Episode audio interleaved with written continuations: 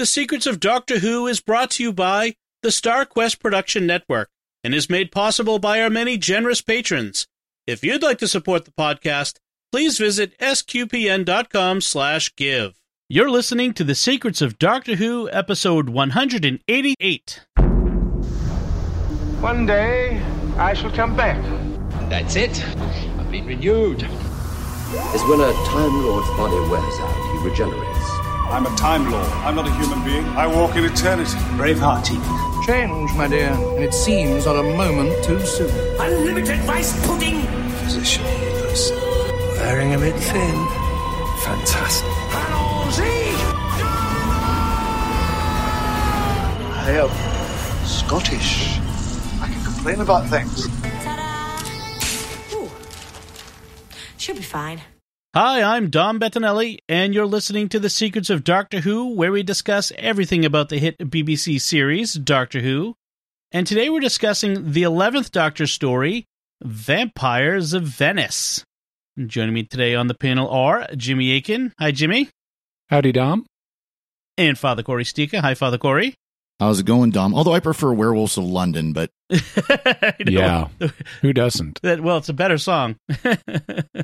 so, folks, uh, please remember to like the Secrets of Doctor Who on Facebook at facebook.com slash Secrets of Doctor Who, or you can retweet us on Twitter where we're at SQPN.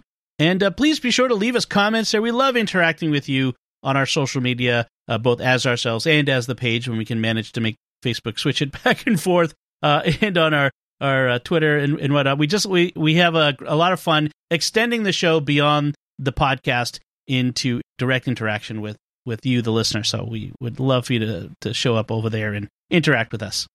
So we have this episode of the of the Eleventh Doctor aired in 2010, May 8th, 2010 was when it aired, and it features uh, the Doctor, Amy, and Rory on a on a trip, and it's the sixth episode of this first season of the Eleventh Doctor. So we've saw we saw Rory in the the beginning, the first two parter, and he's back now in the sixth episode.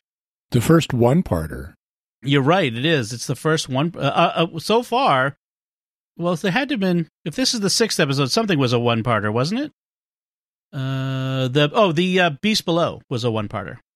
Yeah. Well, but so was the eleventh hour. The the Doctor's introductory episode where we meet Rory. Right, right, right, right. That's true. It was now it was like it was like three continuous stories that went one right Yeah. to the next. Yeah, yeah, you're right. This one is is a bit of a interruption.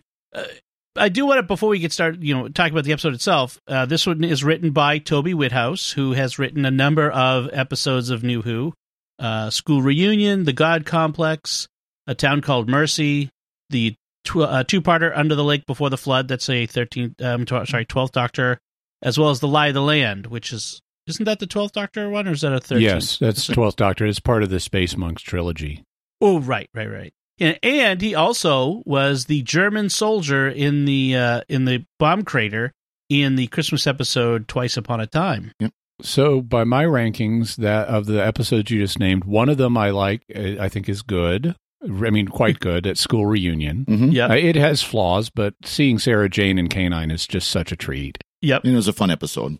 There's a bunch that are kind of in the middle that aren't particularly great, but I don't particularly hate. And then two of them are ones I absolutely loathe we know one. The God Complex and A Town Called Mercy. This one, this is not the worst that Toby Whithouse wrote, but it's not the best by a long shot. It's it's a fair midland at best.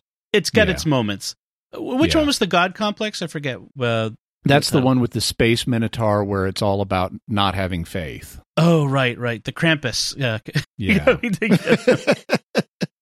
oh, yes, yes. I, Uh, I find now, so this episode has kind of an interesting place in the overall structure of the season in the story arc because part of me wants to say, why do we even have to have this episode? Because it's it's it's so not my favorite. It's not that Mhm. I hate it, but it's not my favorite either. And I kind of go, meh, why don't we watch something else? Why didn't they give us something else here? But there is kind of a structural reason why we need this episode because the way this has been set up, we knew from the end of the 11th hour that when Amy runs off with the doctor, it was her wedding night. I mean, Right. or the day before her wedding. And so, so that, that has to be paid off. We've got to come back and find out what that wedding dress was about. And they have revealed to us in the previous episode that yes, she she t- tells the doctor she was about to get married the next day, and then she made a move on the doctor, which Steven Moffat has said he regrets. Yep. and I agree. But we need ultimately what the, whether Amy makes a move on the doctor or not. We have this unresolved conflict between her desire to travel with the doctor and her marriage. And Amy at some point needs to make a choice. Right. She needs to either choose travel or marriage or find a way to combine the two, which is what ends up happening. Right. But she has this choice as a companion to make. And so, next episode, Amy's choice, we start to have that paid off. But before we can get to the choice, we need Rory to understand the stakes Right. because he's going to be affected by Amy's choice, whichever way it goes. And so, to properly flesh out the drama, Rory needs to learn about the time travel and be exposed to it and be able to make his own choices about how do I feel about this? Is it something I could do? Is it something I want to run away from? Things like that. And so, there's a structural need for a Rory initiation to time travel episode. And that's Right. really what this is. So I think there is a structural need for this episode.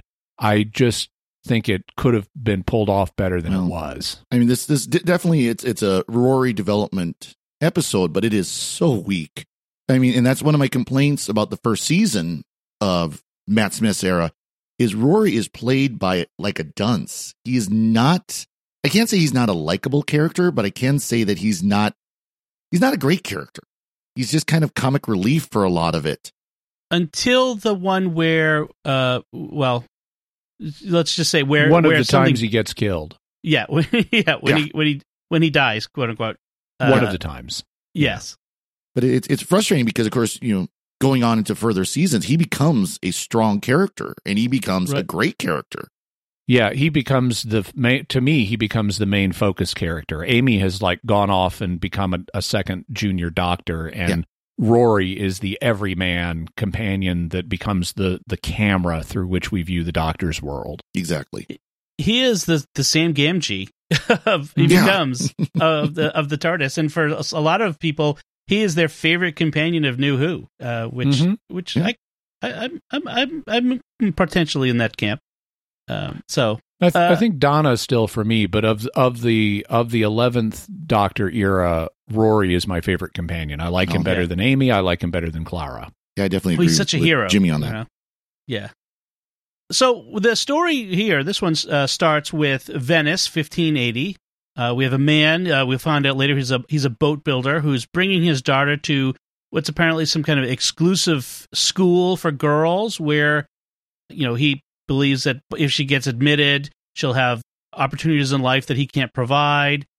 He tells uh, this woman, uh, Donna Rosanna, uh, tells her that um, of, of his daughter, she is my world. He says, and and then Donna Rosanna says, then we will take your world.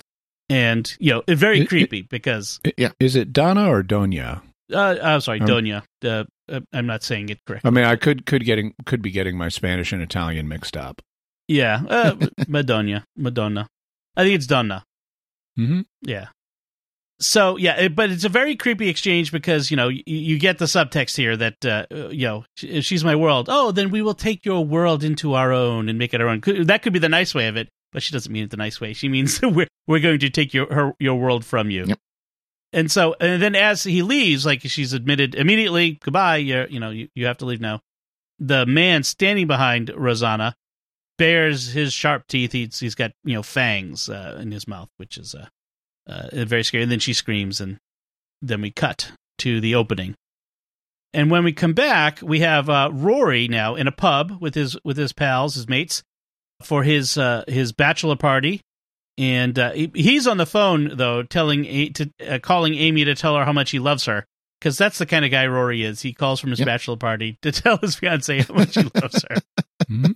Uh, and then uh, it- the big the big cake rolls in the the uh, uh, cliche uh, big cake, which I don't think anybody ever has anymore. But anyway, I it- we did not have one at my bachelor party. no, no, oh, I, I had a very nice bachelor party. I Uh, did too. I, we watched old Warner Brothers cartoons. Oh, fun. We went. Yes. Yeah. Um. So, uh, um, he comes in. Uh, so the big cake comes in, and you know the kind where a girl is supposed to pop out and dance with them, but instead it's the doctor, which was kind of funny. Act That was because he he's good. He Matt Smith looks so goofy that he just Mhm. kind of and he's so gangly. He just kind of pops out like a Jack in the Box, and and he's just kind of there and looking around. Um, he alludes to hoping he's not in the wrong cake again. I love the I love the image that that that leaves you with. You know, the where where did he pop out of before? Uh, and then he also says the uh, the the girl who's supposed to be in there is outside, but she someone should bring her in to warm her up because she's not dressed properly for the weather or something. You know, so yeah. and uh and then, and then your fiance tried to kiss me. yes Yeah, in front of everybody. in front of everybody. Um, uh, but then he says, "But she's a great kisser," which is like he's trying to make it reassuring, and it's Yeah. very awkward. Very awkward. And it's interesting. Uh, so we have Matt Smith here being socially awkward, which so this Mhm. is not new for Yeah. the thirteenth Doctor being socially awkward. Matt Smith was quite socially awkward. Even Peter Capaldi was socially awkward at times. Really, it's uh, you know all of the doctors I think just about have been socially awkward. Maybe not, maybe not seven, maybe not Right. M- McCoy, but you do have this comedic social awkwardness, and it's much more prominent with some doctors than others. It's definitely prominent with 13. It's prominent with 12. Uh, my, one of my favorite scenes is where Clara has these cards to help Peter Capaldi navigate social situations. It's like uh, no one here is going to get disintegrated, turned into a jelly slash this other thing. You know, reassuring things he can tell people. A- and but it's very prominent with Matt Smith, and and sometimes it works. But in this particular scene, to quote the second Doctor, Patrick Troughton, I don't like it. okay. Well, that's one thing I, I think liked they've it. been more conscious about in New Who is kind of calling out the doctor or the doctor suddenly realizing afterwards, you know, Matt Smith, how many times did he say, that sounded better in my head? Right. I did. I did like that. Well, and by, by the way, the card thing was from uh uh under was it the the, uh, the It- under the lake yeah. in the flood? It was Toby Whithouse who thing. Yeah, it Yeah. was. Yeah. Um, I also the I mean for awkwardness, social awkwardness. The fourth Doctor, even though he was still relatively smooth with people, his social he was very socially awkward Yeah. in that sense too. He was Mhm. not not great with people. It highlights the alienness, which I like. Yep. So uh, then we go to the Doctor with Amy and Rory in the TARDIS, and he's talking about how he's kind of uh, lecturing a bit about how seeing the infinite time and space can mess with relationships, and so he's decided to take them on a date to any place amazing that they would like to go to kind of help repair the relationship. Uh, he apparently feels uh, guilty for Amy's uh, uh, feelings for him or, so, or or whatnot.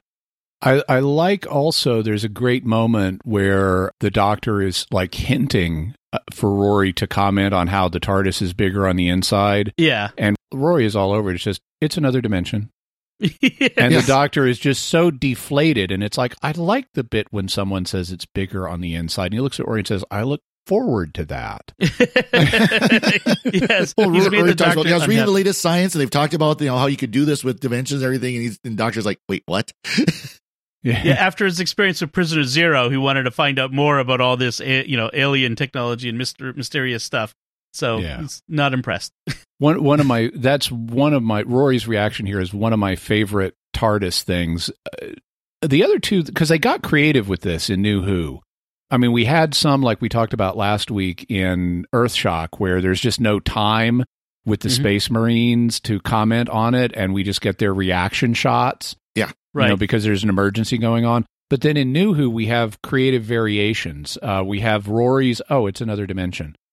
And then we're going to have Clara, who comes in and sees it. And this is in her 19th century governess incarnation and in the snowman. And then she runs outside and runs all the way around the TARDIS and comes back in and says, it's smaller on the outside.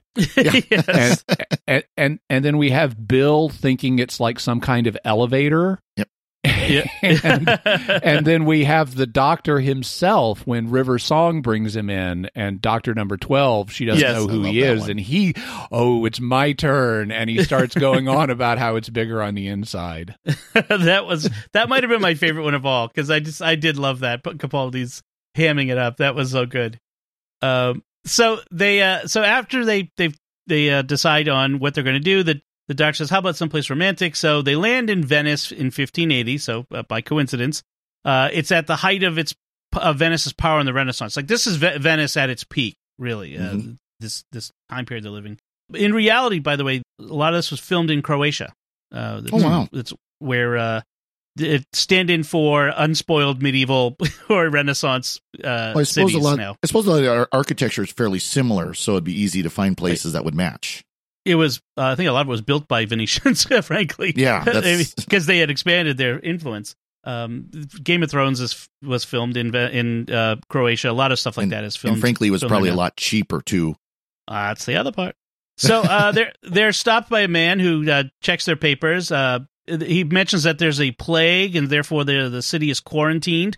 That sounds vaguely familiar. Oh yeah, Mm. and uh, no, he's doing quarantining visitors and contact tracing. It's like, oh yeah, we totally know about this. yeah, right.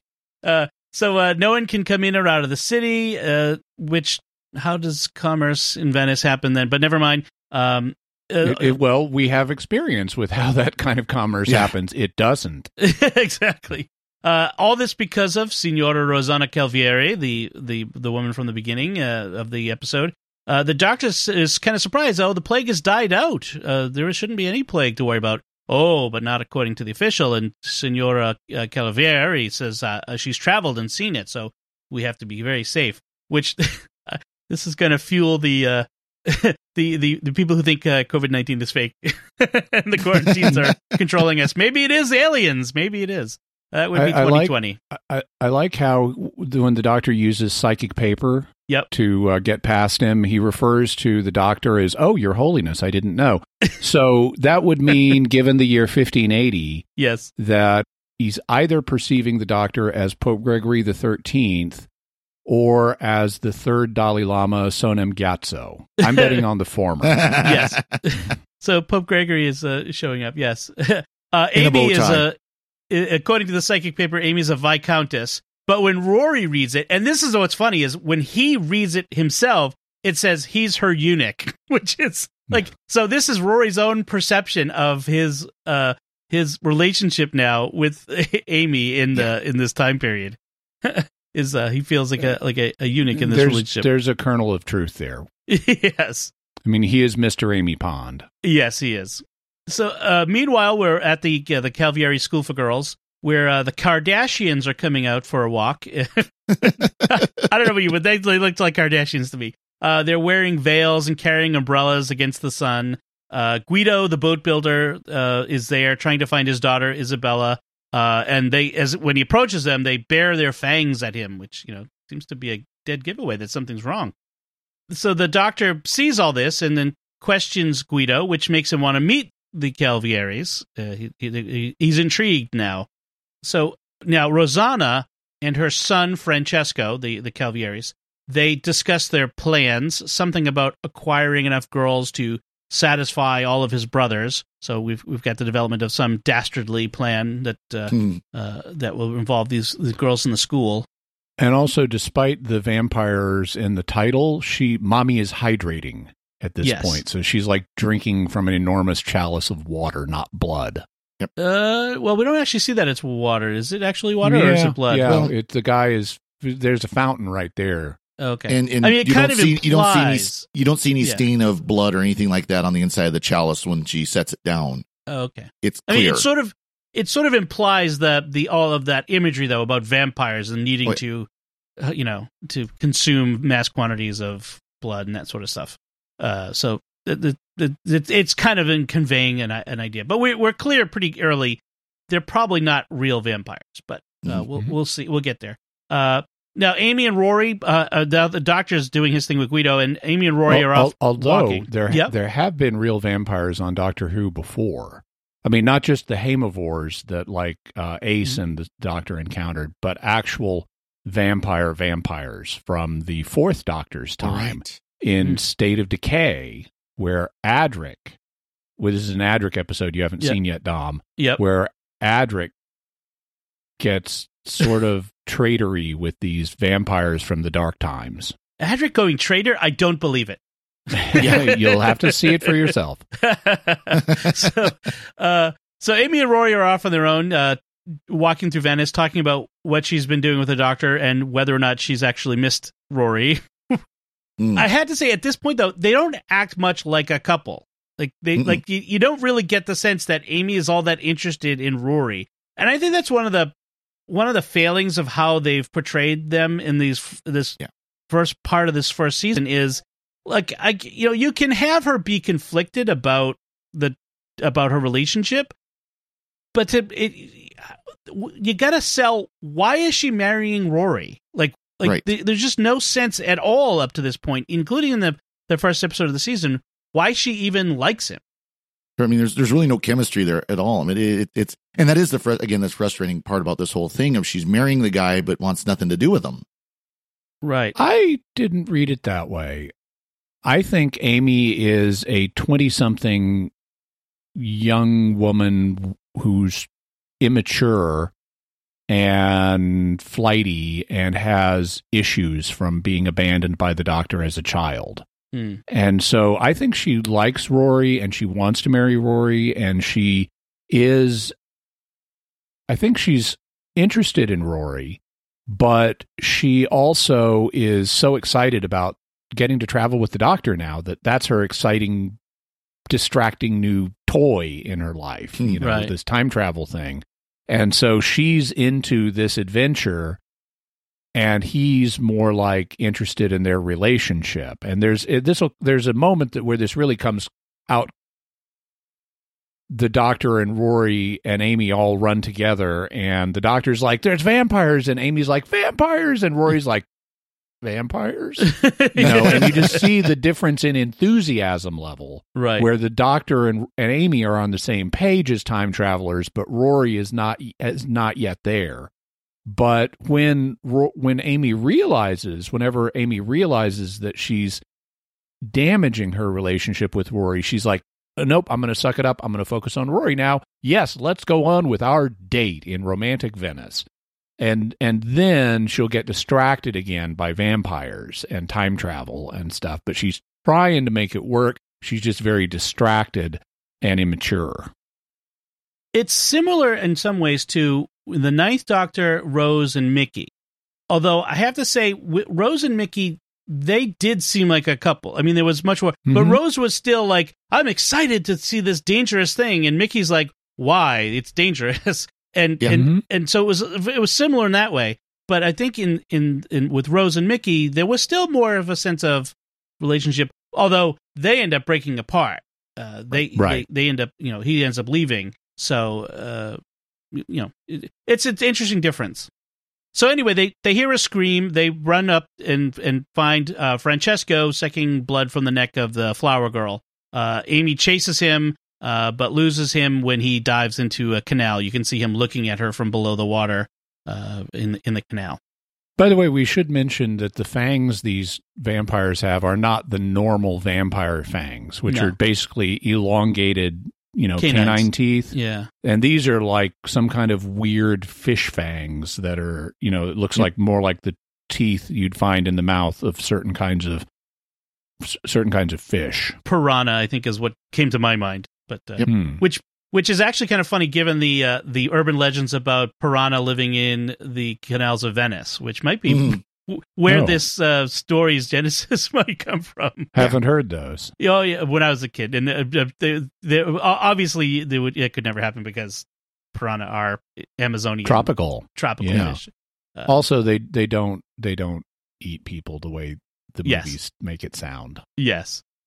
So the uh, the doctor, meanwhile, is sneaking into the Calvieri school. Uh, he's down in the cellar, um, admiring a mirror on the wall, and the the uh, the girls from the school. Admiring himself in a mirror on the Yes, wall. that's true. Right, right, right, right. Uh, and the girls uh, sneak up behind him while he's looking in the mirror, and they don't have a reflection. So one of these vampire, you know, uh, facts we have. Uh, vampires do not have reflections in mirrors. Uh, and he, it's kind of funny his reaction. Uh, you know, he's, he's sort of uh, turning, whipping around. The girls are all speaking in unison, by the way. Uh, Mhm. They all in one voice. Uh, they ask who he is, and he, he, I do like that he whips out what he thinks is the psychic paper, but Amy still has Oh, that. yeah. It's his library card that has the first doctor's photo on it, William Hartnell. So I, I did like Because that. he, cause, 'cause he left the psychic paper with Rory. yes, that's right. That's right.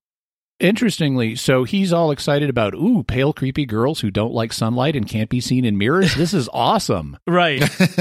and he figures out there's some kind of low level perception filter or something that's keeping them from being seen in the mirrors. It's interesting. Steven Moffat, his most recent big TV project with Mark Gatiss was Dracula. They hmm. did Oh, a, they did a, they did an updated three 90 minute movies about Dracula. And so it's interesting to compare the treatment of vampires in this to the treatment of vampires that Moffat is later going to go on to do because they do one of the one of the key things in the new Dracula series which is not for children Yeah. Hmm. but one of the key things in it is you have this nun Abigail Van Helsing who is interested in the occult she's got this great line where at one point Dracula's quizzing her about her knowledge of these occult matters and she's like we can discuss my improperly suppressed interest in the occult later. For now, I'm interested in this. And- but she recognizes all these vampire tropes. It's like, and how they don't make sense. Can't come in unless you're invited. Can't go out in the sun. Can't, you know, look at yourself in a mirror. Various other things, you know, it can't cross a trail of rice or things like that what connects all of these things and that's one of the driving things in that is somehow if you can find the key to what explains all the weird vampire things that will be the key to defeating dracula because they've Hmm. got to have something in common Right. Interesting. And in that case it's not he's a fish person from another planet yes. Well, here the doctor, uh, you know, after uh, having admired the girls and then them bearing their fangs at him, uh, he's he knows it's time to go. But first, he says, "Tell me the whole plan." And when, of course, they don't, and he says, "Someday that'll work." I, I do like that. uh, and uh, he does seem inordinately excited and delighted about discovering vampires, and and as you said, Amy is too. And Rory is not only weirded out by the vampires, but but weirded out by the fact that they're excited that they're Yeah. encountering vampires. Uh, so it's it. There's a particular kind of person who's a, a com- companion to the Doctor that I guess we, we're finding. Mhm. So they they go to Guido's house uh, to plan out how they're going to get back into the school. Amy wants worst plan ever right. Yeah. Well, yes. Amy wants to sneak in as the inside man. She wants to be admitted, you know, try to get admitted as a, as a student. Um, yeah after after isabella has forgotten her father you Yes. want to go in there and and how they're going to forget you on the doctor i mean do not assume this is not remotely safe enough Well, and it's interesting that the doctor at one point mutters, you know, it can't keep happening like this. This is how they go. What does he mean by that? You get a, a, sense of what he means when he says that? i assume he's talking about uh companions getting themselves in danger Right. or plans going this way Yeah. Uh, you know, or bad things happening to them, or or companions becoming too doctorish, maybe. Uh, you know, kind of Mhm. kind of putting themselves into greater danger than they're capable of getting themselves out of. Which is a big theme in this episode Yes, yes. Um, we do get the uh, uh, Chekhov's uh, pile of gunpowder. hmm yeah Since Guido builds boats at the Venetian Arsenal, which is a famous, uh, you know, uh, world wonder sort of thing, uh, he uh, it's it's their Venice's military base, basically. Uh, he's got all he's been taking home barrels of gunpowder. To which instead of pens from the office Yeah, exactly. Was it the doctor or Rory who said that? Yo, the doctor says most people just nick stationery from where they work, which is good. um, and then the doctor says that to, you know to end this scene, he says it makes you wonder what could be so bad it they that it doesn't mind that think, making you think it's a vampire. Like they're okay. The, apparently, the Calvieris are okay with everyone thinking they're vampires. So, what could be so bad that vampire is the better option to let people think you are? That that was uh, that was like that was a pretty good uh, twist on things. Mm-hmm. So uh, they've settled on the fact of Rory posing as Amy's brother to get her into the school. Uh, there was a whole thing about Amy did, didn't think the do- having the doctor pose as her brother. She thought that was weird, but having her fiance pose as her brother was not. But uh, they do a pretty bad job of selling it. I, I like how Rory explains that he's a gondola Driver. driver. Yeah. because he can't think of the word gondolier. Yeah. And for Americans, saying you're a gondola driver is a little, it sounds a little stranger Yeah. than it would in Britain because they'll like refer to pilots of planes as, you know, driving the plane. yeah. And so, but here in America, we would never do that. It's Well, either it- piloting the plane or flying the plane. Well, it, it, I, I've heard I've heard Americans use the term driving the plane, but it, uh, probably a clearer Really? example is we talk about the guy who runs the train as an engineer. Over there, he's Mhm. the driver of the train. Yeah. Right. Yeah. Right.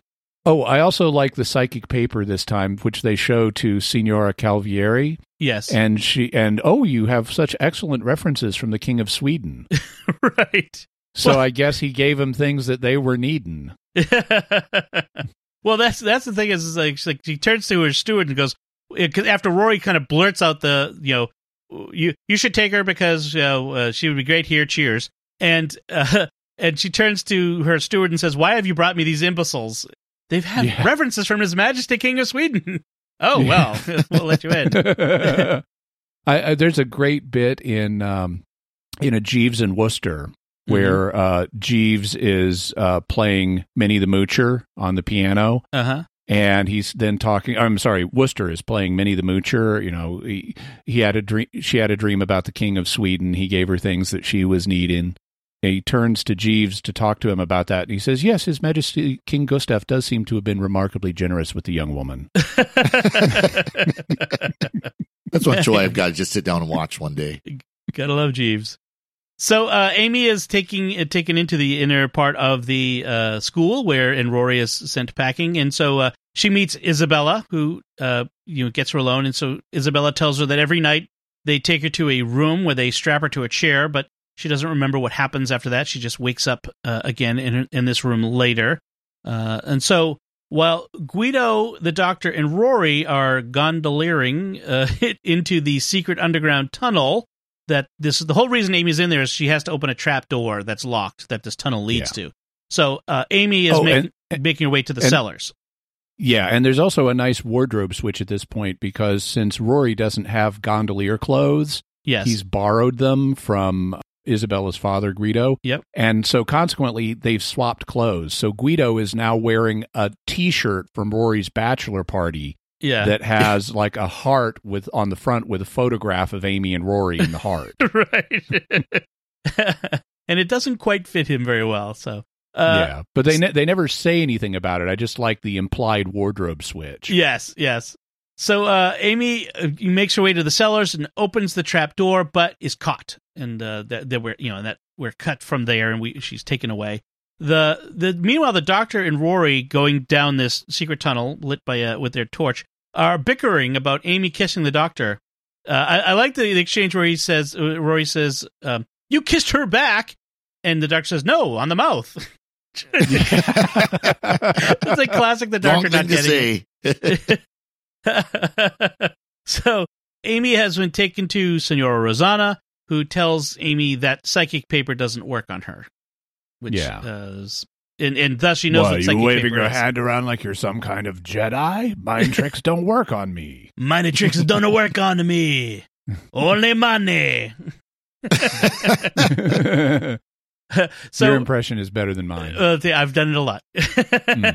So Rory has a uh, it pulls out his small pen light once they come through the trapdoor to to look around. The doctor pulls out this large ultraviolet w- light wand that he's got stuffed somehow in his jacket. I mean, it's like he's got the jacket of impossible containment uh, plus three uh, w- Yeah. that he's wearing, and so he pulls out this, uh, you know, and he says something to the effect of vampires, ultraviolet light, uh, Portable sunlight. portable sunlight. Um, so the Amy is now strapped into that chair that Isabella had uh, described earlier, and uh, is questioned by Rosanna. And, and the question is, what are you doing in my school? And Amy's answer is, I'm from Ofsted. Yes. And that won't mean anything to Americans, but in Britain, Ofsted is the Office for Standards in Education. Ah, Right. So why are you in my school? I'm from the Office of Standards in Education. she's a school inspector, is what she's saying there. Uh, obviously, uh, the, uh, their jurisdiction does not extend to Venice, but uh, nice try, Amy. so the as she's being questioned, uh, Francesco and the other girls are taking out uh, an, an IV drip bag, and they they they you know they strap her into the chair, and uh, Rosanna then bites Amy on the neck, does the vampire thing, uh, and the the doctor, meanwhile, with Rory in the in the cellar, finds a chest and opens it up and finds uh, the desiccated uh, remains of a, of a of a body with fangs, uh, who's had all of the moisture taken out of them. Her, presumably, I think is what they determined. It uh, was a girl. Um, and uh, Rory Rory then confronts the doctor. This is like I, I like this moment for Rory here because he kind of stands up to the doctor. Says, "You know what's dangerous about you? It's not that you make people take risks. It's that you make them want to impress you. You make it so they don't want to let you down. You have no idea how dangerous you make people to themselves when you're around." And the doctor doesn't really have a response to that because I think he knows. And this is a really early, surprisingly early insight from Rory. Yeah. I mean, later after Rory gets to know to know the doctor, he's going to tell the doctor things like you're you make people like you and stuff, and he has he has these um, deeper insights into the doctor's flaws, and this like kind of comes out of nowhere. Right. I mean, he's seen he's just I mean he's seen Amy do this now and correctly intuited apparently that she is doing she's endangering herself to impress the doctor. But wow, Rory is surprisingly insightful here, especially this early. yeah. well, it, I mean, it this ties is, too yeah, into that that statement about the, the doctor muttering about why is it going this way? Why does it always go this way? You know, it's the same kind of thing where even the doc, like you said, doctor's aware of it, but Mm-hmm. to hear it from someone else kind of puts him back on his heels a little bit, and you know makes him kind of stop and think. Although he does kind of pay it back to Rory a little bit later too. So Right, right. Uh, uh, and I, I, so this is why I, I kind of like. I think Father Cory, you were right that they play Rory kind of as a dummy this first season, most of this first season. But there are these moments where he kind of stands up. He gets that backbone that he'll will be known for later, uh, and uh, this is one of those. This is nice. So Rosanna reveals to the to Amy that what they what her and Francesco are doing is they drink the girls until they're dry. They they suck all the blood out and then fill them with their own blood so that it rages in them like a fire and eventually transforms them into alien the alien that they are and are no longer human or die, which is what the desiccated uh, corpses of the girls who didn't survive the transformation. So it's a sort of body snatchers sort of Mhm. situation here is what, what we got.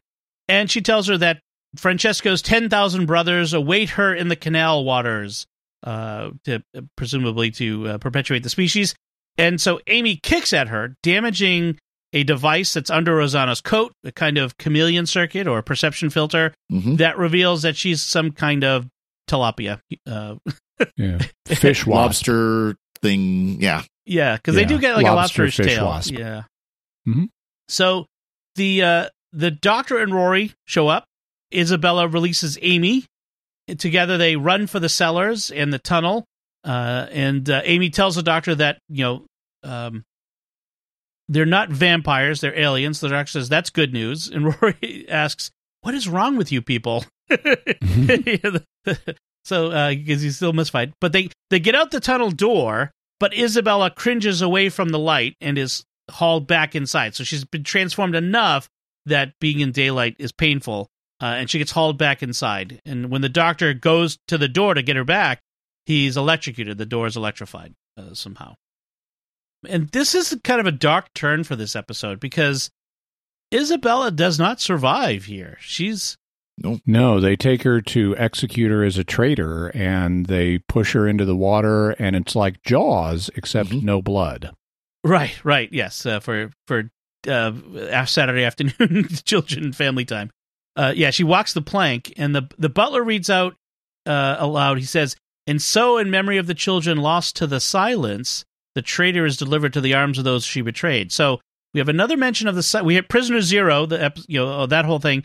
We we heard about the silence descending, and now we're hearing about the silence again, which is going to be one of the key elements here in the That will never be properly paid off. I know you're right.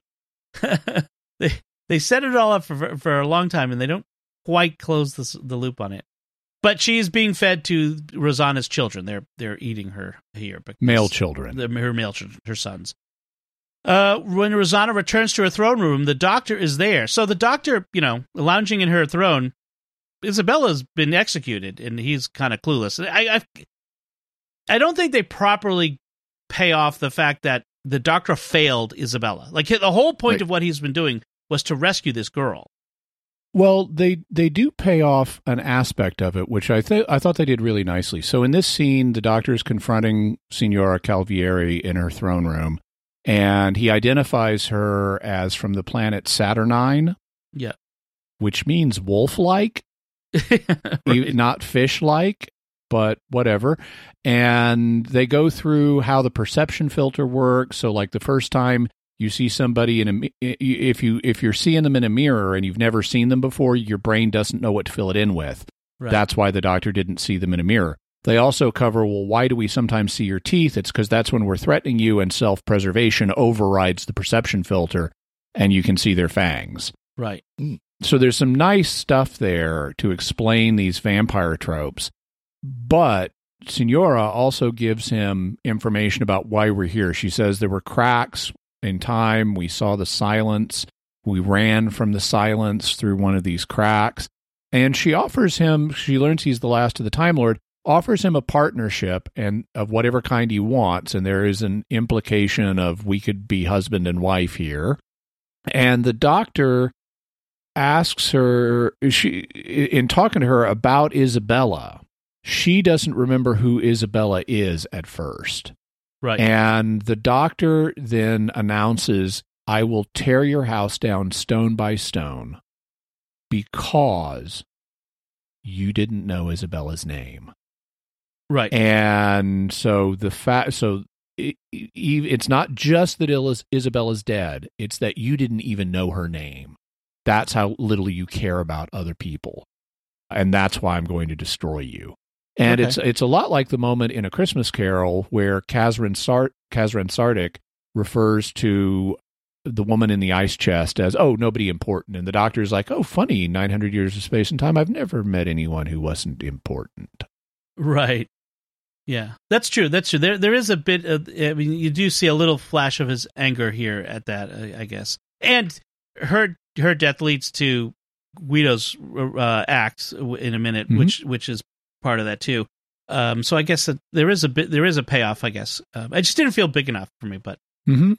she does say, by the way, at one point when she talks talks about running from the silence, she says, um, "Others are building a new society on Earth too." I think is what she says that that they're not the only ones who've showed up on Earth to rebuild themselves because of the silence. Was that what she said? Uh, does the implication there? I missed it. Yeah. I'm not sure on that one.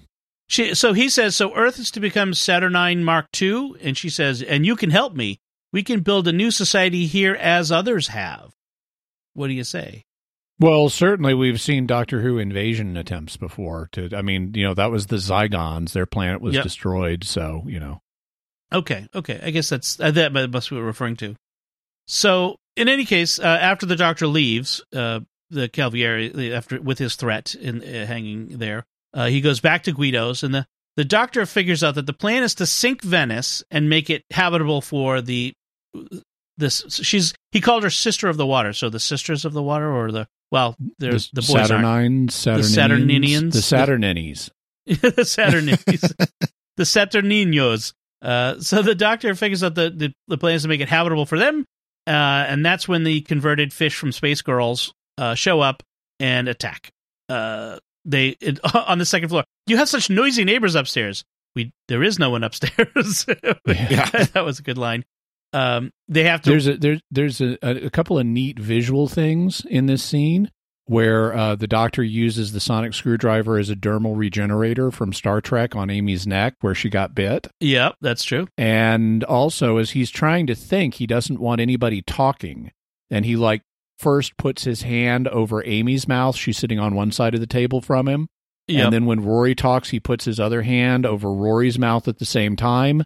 And then when Guido, who's sitting next to Rory, talks, Rory puts his hand over Guido's mouth. yes. Stop talking, brain thinking, hush. so uh, yeah, and then uh, so they he he comes up with a plan. They the the girls from the school show up. He they break a window. He shines. He, first, he shines the UV light at them to kind of make them shy away from him. Uh, although they're out in sunlight, so I'm not sure what the big deal is. And then uh, he uses the sonic to turn off the perception filter for a moment to reveal that they are actually um, fish from space fish people. wasp, fish wasp, lobster people. Yeah. Uh, they go. So the doctor and the others run, uh, run from them. The Guido tricks the doctors and the others out, then slams the door behind them and stays inside. Then leads the girls to his stockpile of gunpowder to blow them all up together. So he he uh, kills the converted fish girls, uh, which was going to ruin Rosanna's plan, but she doesn't know it yet, uh, and uh, in himself. Meanwhile, Rosanna activates a device in her tower of her school that starts blowing smoke into the sky and causing clouds to roil because if it rains enough over Venice, it will sink or something. well, I wondered about that too. I mean, how does a storm sink Venice? Because it, 'cause it wouldn't. Yes. But uh, apparently, she's also causing an earthquake. Right. And I Oh. think the earthquake will sink Venice. That would sink Venice, I think, yeah. The doctor orders Amy back to the TARDIS. Uh, when she balks, he, he gives her the, a very stern order, and Rory thanks him. So he's doing Yeah. this to make her safe f- as sort of um, reparation to Rory and to as, as a way to make it up to Rory a little bit for, for the things that Rory was upset about. I think it's also just that Amy is a very new companion and she's endangering herself, and the doctor realizes this, and he's. I mean, later Amy will be a second doctor can can take care of herself, but this is not yet that Amy. Right, right.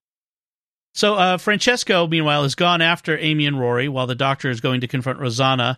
He tells Rosanna that the the girls are dead, and she leaves in despair, leaving him to have to save the city by doing something with her throne, which is actually a, an alien device. Francesco stalks Amy while Rory he's he's going after Amy. He's almost mesmerizing her, while Rory is trying to distract him with a broom, broom uh, that he's he, he grabs.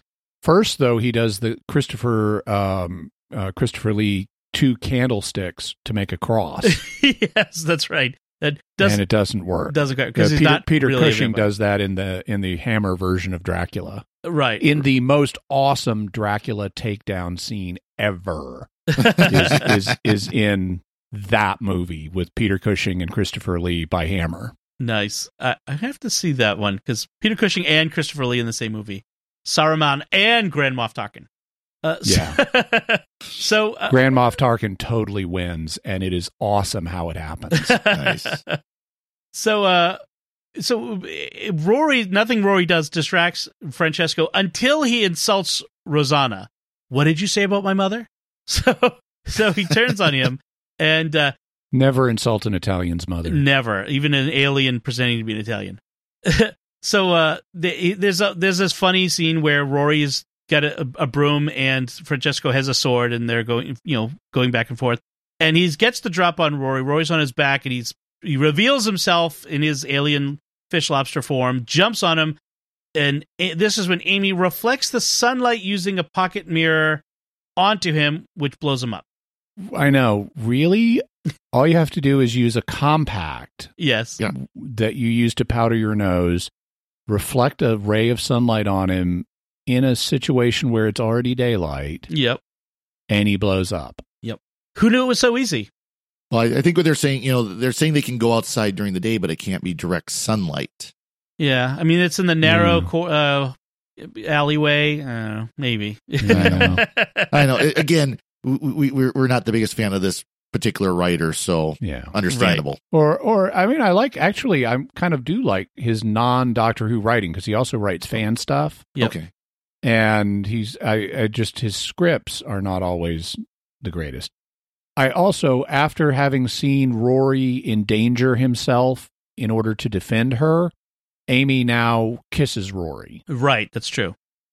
Uh, yes, there. This is the moment where, like, you know, where she sees him as action hero Rory. Uh, so, and, and that that makes her like him all the more. So they go to help the doctor. He tells them destroy the throne, rip things apart out of it, just get it to stop, because he's going to climb the tower to shut down the generator, which is in the tower. If they destroy the the throne, is like the primary control panel, where and so if they destroy that, it the everything will shift to the secondary control in the tower, which he knows somehow, because the doctor always knows. And so people on the outside in Venice are totally panicking and freaking out because it's raining. right. And and I'm not sure why. And then the doctor climbs up to the top of the tower where the secondary hub and generator is and he opens it up and it has an off switch. Yes. And it's just a little switch. And he Yeah. flips the switch and it stops and it stops raining. And the crowd below applauds because it's not raining anymore from their perspective. And they somehow know that he stopped the rain as opposed to just being someone who climbed up a tower and did something they couldn't see. Yeah.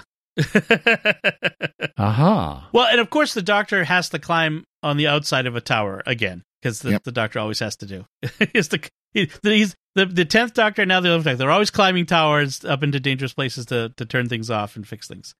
See, this, this is this is the point though where it became clear, at least in my mind, that they were kind of hitting a point of we need to end this episode. How do we do it as quickly as possible? I know Right. we have the doctor climb up the tower, and then we have the final scene where Yeah, J- unplug it. He, Yep. he, he flips a switch, and Yep. it's a little, this is like a twentieth early. This is like a nineteen forties on off switch that you'd have on a fan. Or Yeah. something. well, this it looks like the kind of switch you'd get at Radio Shack today. I mean, just your Yeah. basic metal switch. Toggle Yeah. that is on something that rotates, so it Yeah. makes it harder to get at it. You know, that's what it is. Anyway.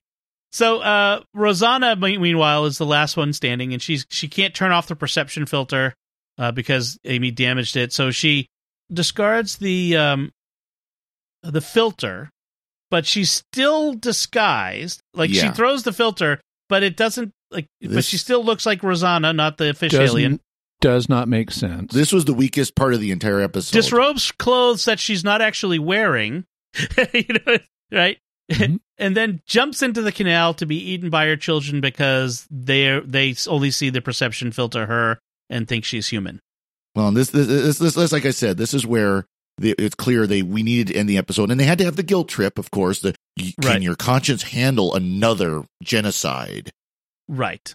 Yeah, and the reason she's killing herself is because the doctor, well, Guido actually blew up all of her converted daughters, and so mm-hmm. now the sons don't have anybody to make fish babies with.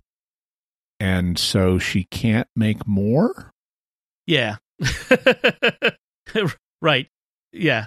So that's the end of her race, apparently. That the, the and doctor's why, ruined what happens with the sons? I mean, unless Well, the, and because they're still going to be down there eating people unless you take care of that problem too. Unless you say, "Oh, you kill the queen vampire and all of the others die," which is a ridiculous, horrible cliche. Yeah. that's Well- a mark of bad writing. This is the origin of the piranhas in the can- canals of Venice Yeah, there you urban go. legend.